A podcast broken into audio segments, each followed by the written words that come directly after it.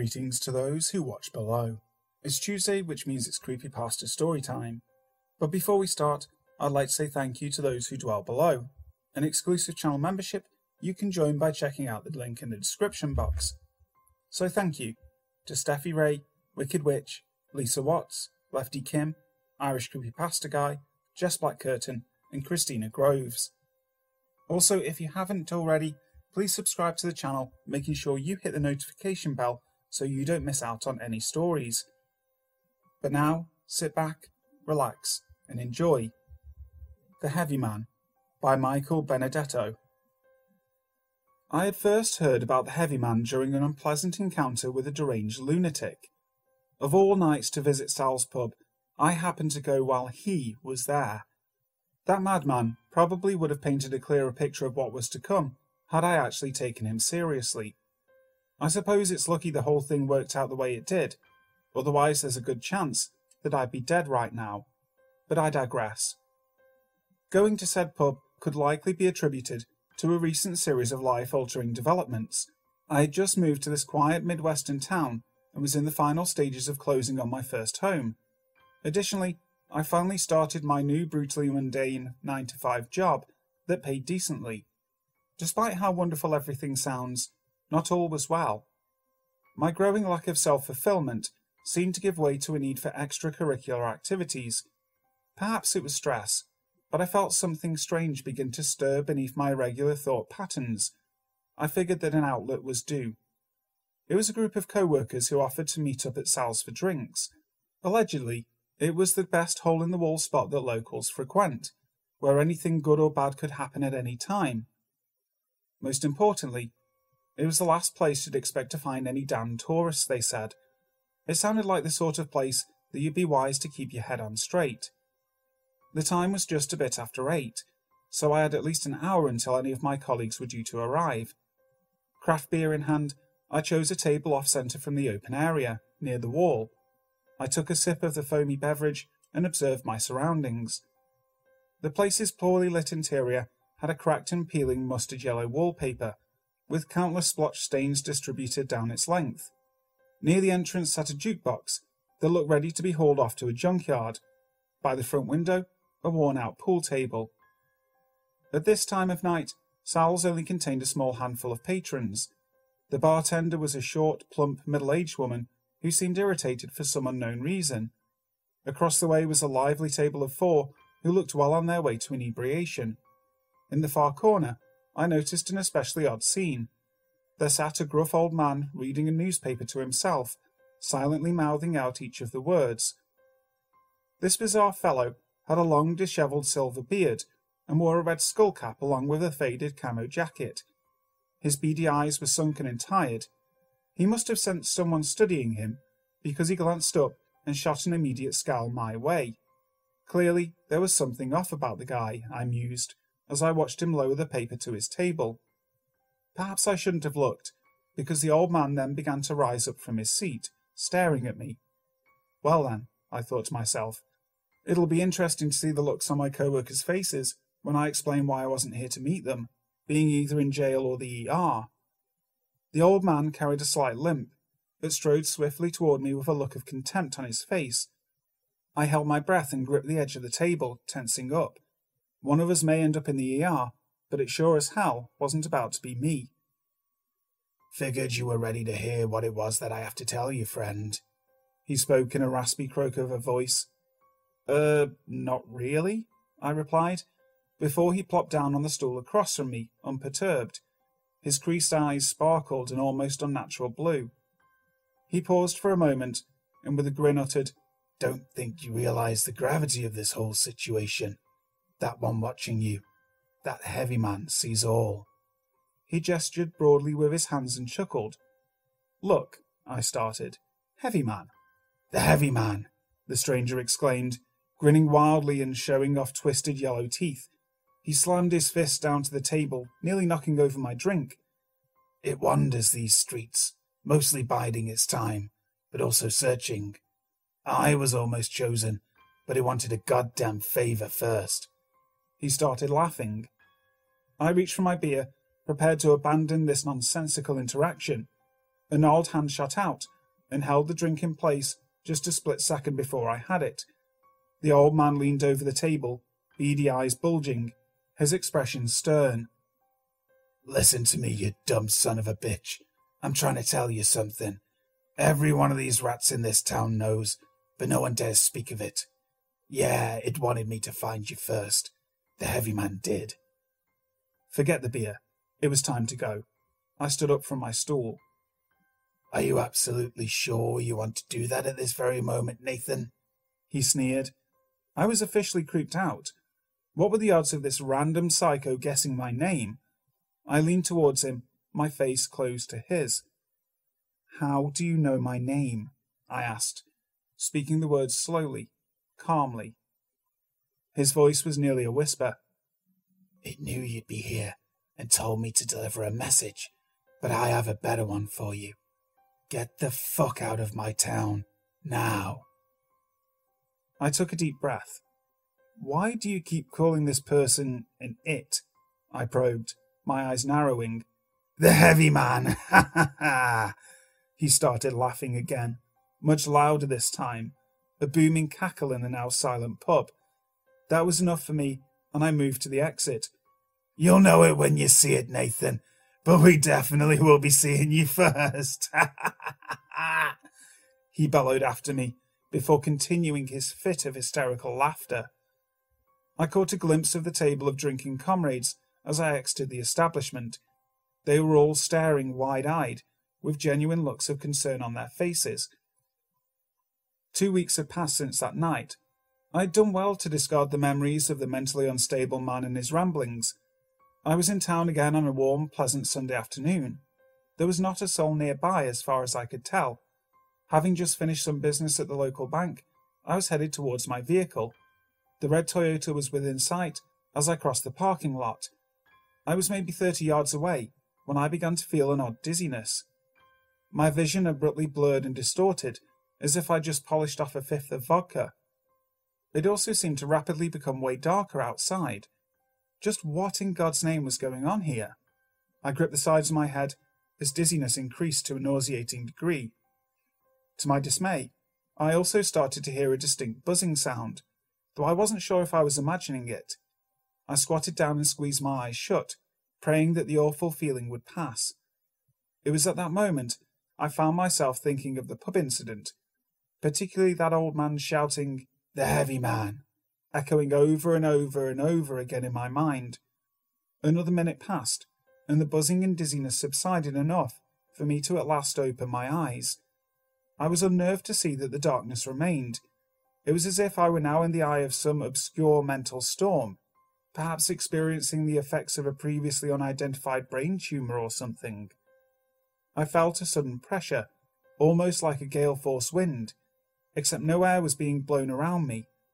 Out of the corner of my eye, I caught a glimpse of something especially unsettling happening off in the distance. The dim lighting seemed to blend and distort around what could only be described as a tall, shadowy humanoid figure, concealed beneath a long black coat and pants. There was something unnatural about the way it moved, and I found myself unable to maintain focus. Shuddering, there was not much else I could do besides stand there, dumbfounded. Looking back, I cannot accurately say what the thing wore, nor am I able to recall many other specific details about its physical appearance. What I describe is what my mind seems to want to remember, and really, my inability to retain those fine details only adds a fraction of peculiarity to the memory. Much like your everyday instinct tells you to look away from the sun, my eyes would not obey as I tried my best to view this otherworldly presence make its way down the street. It reached the closest point to where I stood along its trajectory and paused. I remained frozen in place, unsure of how to physically react. My limbs felt more like solid lead as its gaze fell upon me. It seemed to be processing an invisible action. Something deep in my thoughts was starting to fester. For a fleeting moment, I swore I knew what it felt like to be completely engulfed in pure, unadulterated insanity. I felt my consciousness sinking into that state, like a stone falling into a vast pool of black water. A distant vehicle's wailing emergency siren brought me back to reality, I had to rapidly blink several times before everything started to feel normal again. Almost instantaneously, the darkened environment had faded back into sunshine, and with it vanished the demonic entity. I pondered what I had experienced later that evening, while leaning on the railing of my porch with a glass of bourbon. I stared at the black asphalt street for long moments. Was it possible that I had witnessed some kind of apparition from the afterlife? I couldn't seriously tell anybody about it, lest I be labelled crazy or a liar. I was snapped out of my thoughts by the crash of a window shattering, followed by a light thud from the back of the inside of my house. A jolt of panic surged up my spine into the base of my skull. Now what the hell was going on? I flew down to my front lawn and darted around towards the backyard. As I approached, I noticed a hooded man lurching towards a large hole cut into the back fence. That was precisely when I was rocked by an explosion, followed by a blast of hot air. To my shock, the house was quickly becoming engulfed in flames. I didn't even have a chance to consider pulling out my phone to dial 911 before I realized the arsonist had turned and was headed in my direction. For a second, I saw the spectre from that afternoon marching toward me. The blaze continued to illuminate the scene, however, and I quickly realized that it was the maniac from the pub. A chill came over me as I watched him unsheath a shining steel blade from beneath his jacket as he approached. You dumb son of a bitch, it was supposed to be me. Why couldn't you just burn? He snarled as he charged forward, the knife pointed at my chest. I spun around and dashed back past the inferno that I had called home. I could see the lights turning on in several of my neighbours' houses. Somehow, the limping old bastard was not far behind me. Breathing hard, I started towards the street before my legs suddenly locked up and I saw the lawn flying towards my face. I had tripped on the fucking garden hose that was left out. The old man stood at my feet, pausing to savour the moment, his blue eyes twinkling with excitement.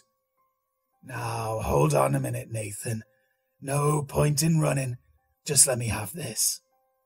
He reset his grip on the knife, preparing to spring forward and end me.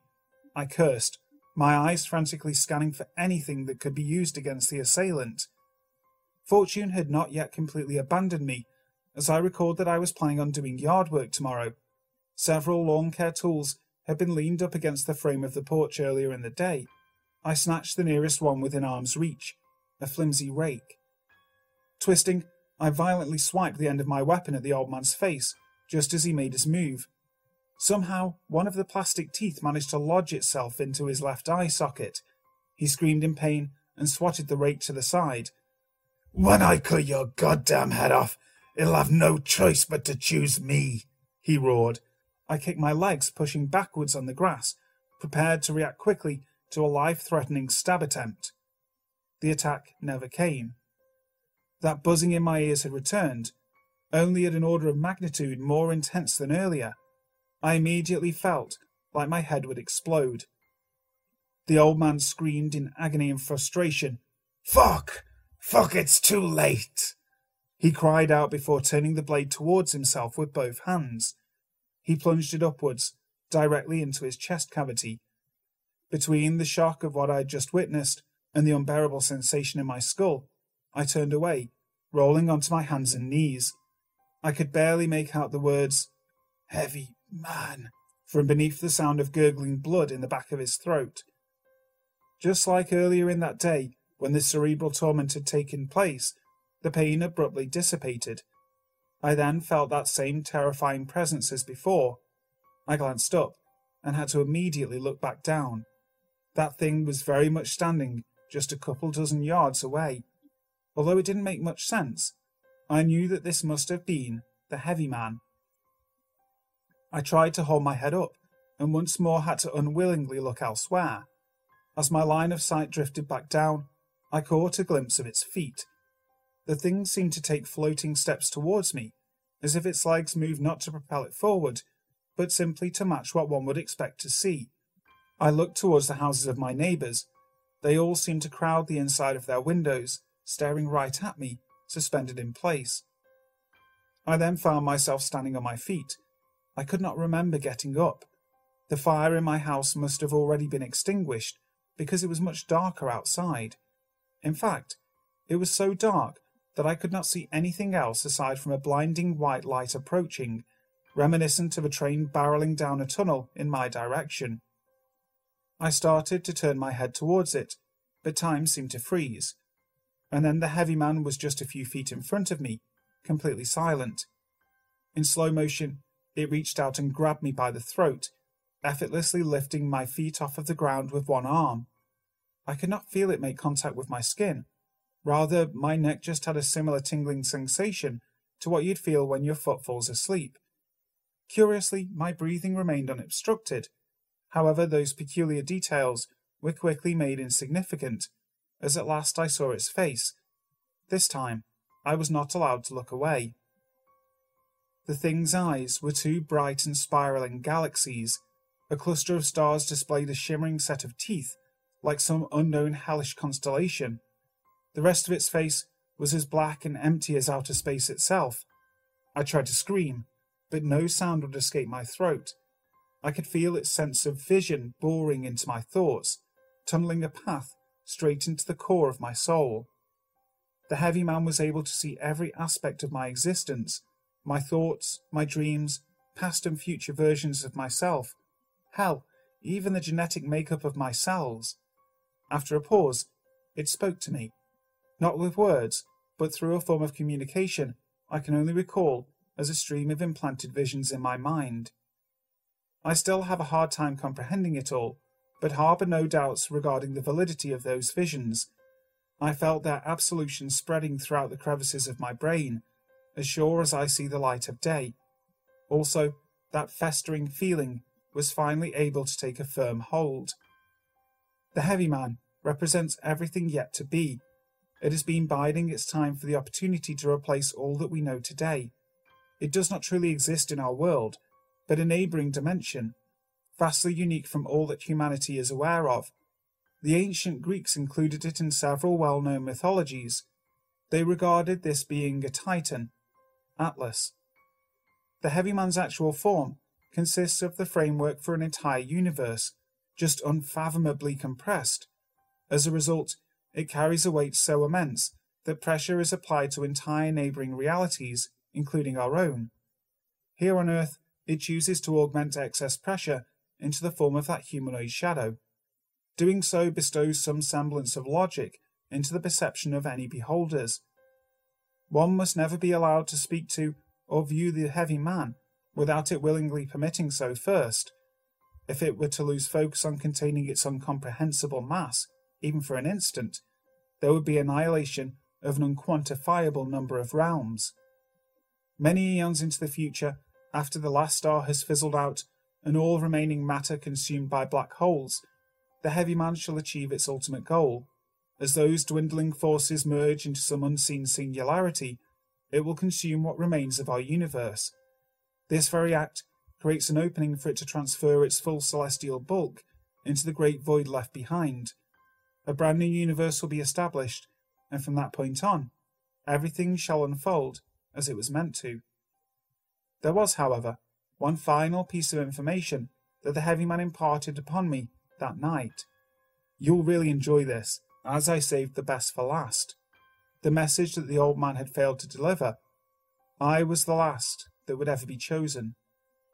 Since everything that has happened, my life has been granted new meaning, and I possess a profound level of awareness.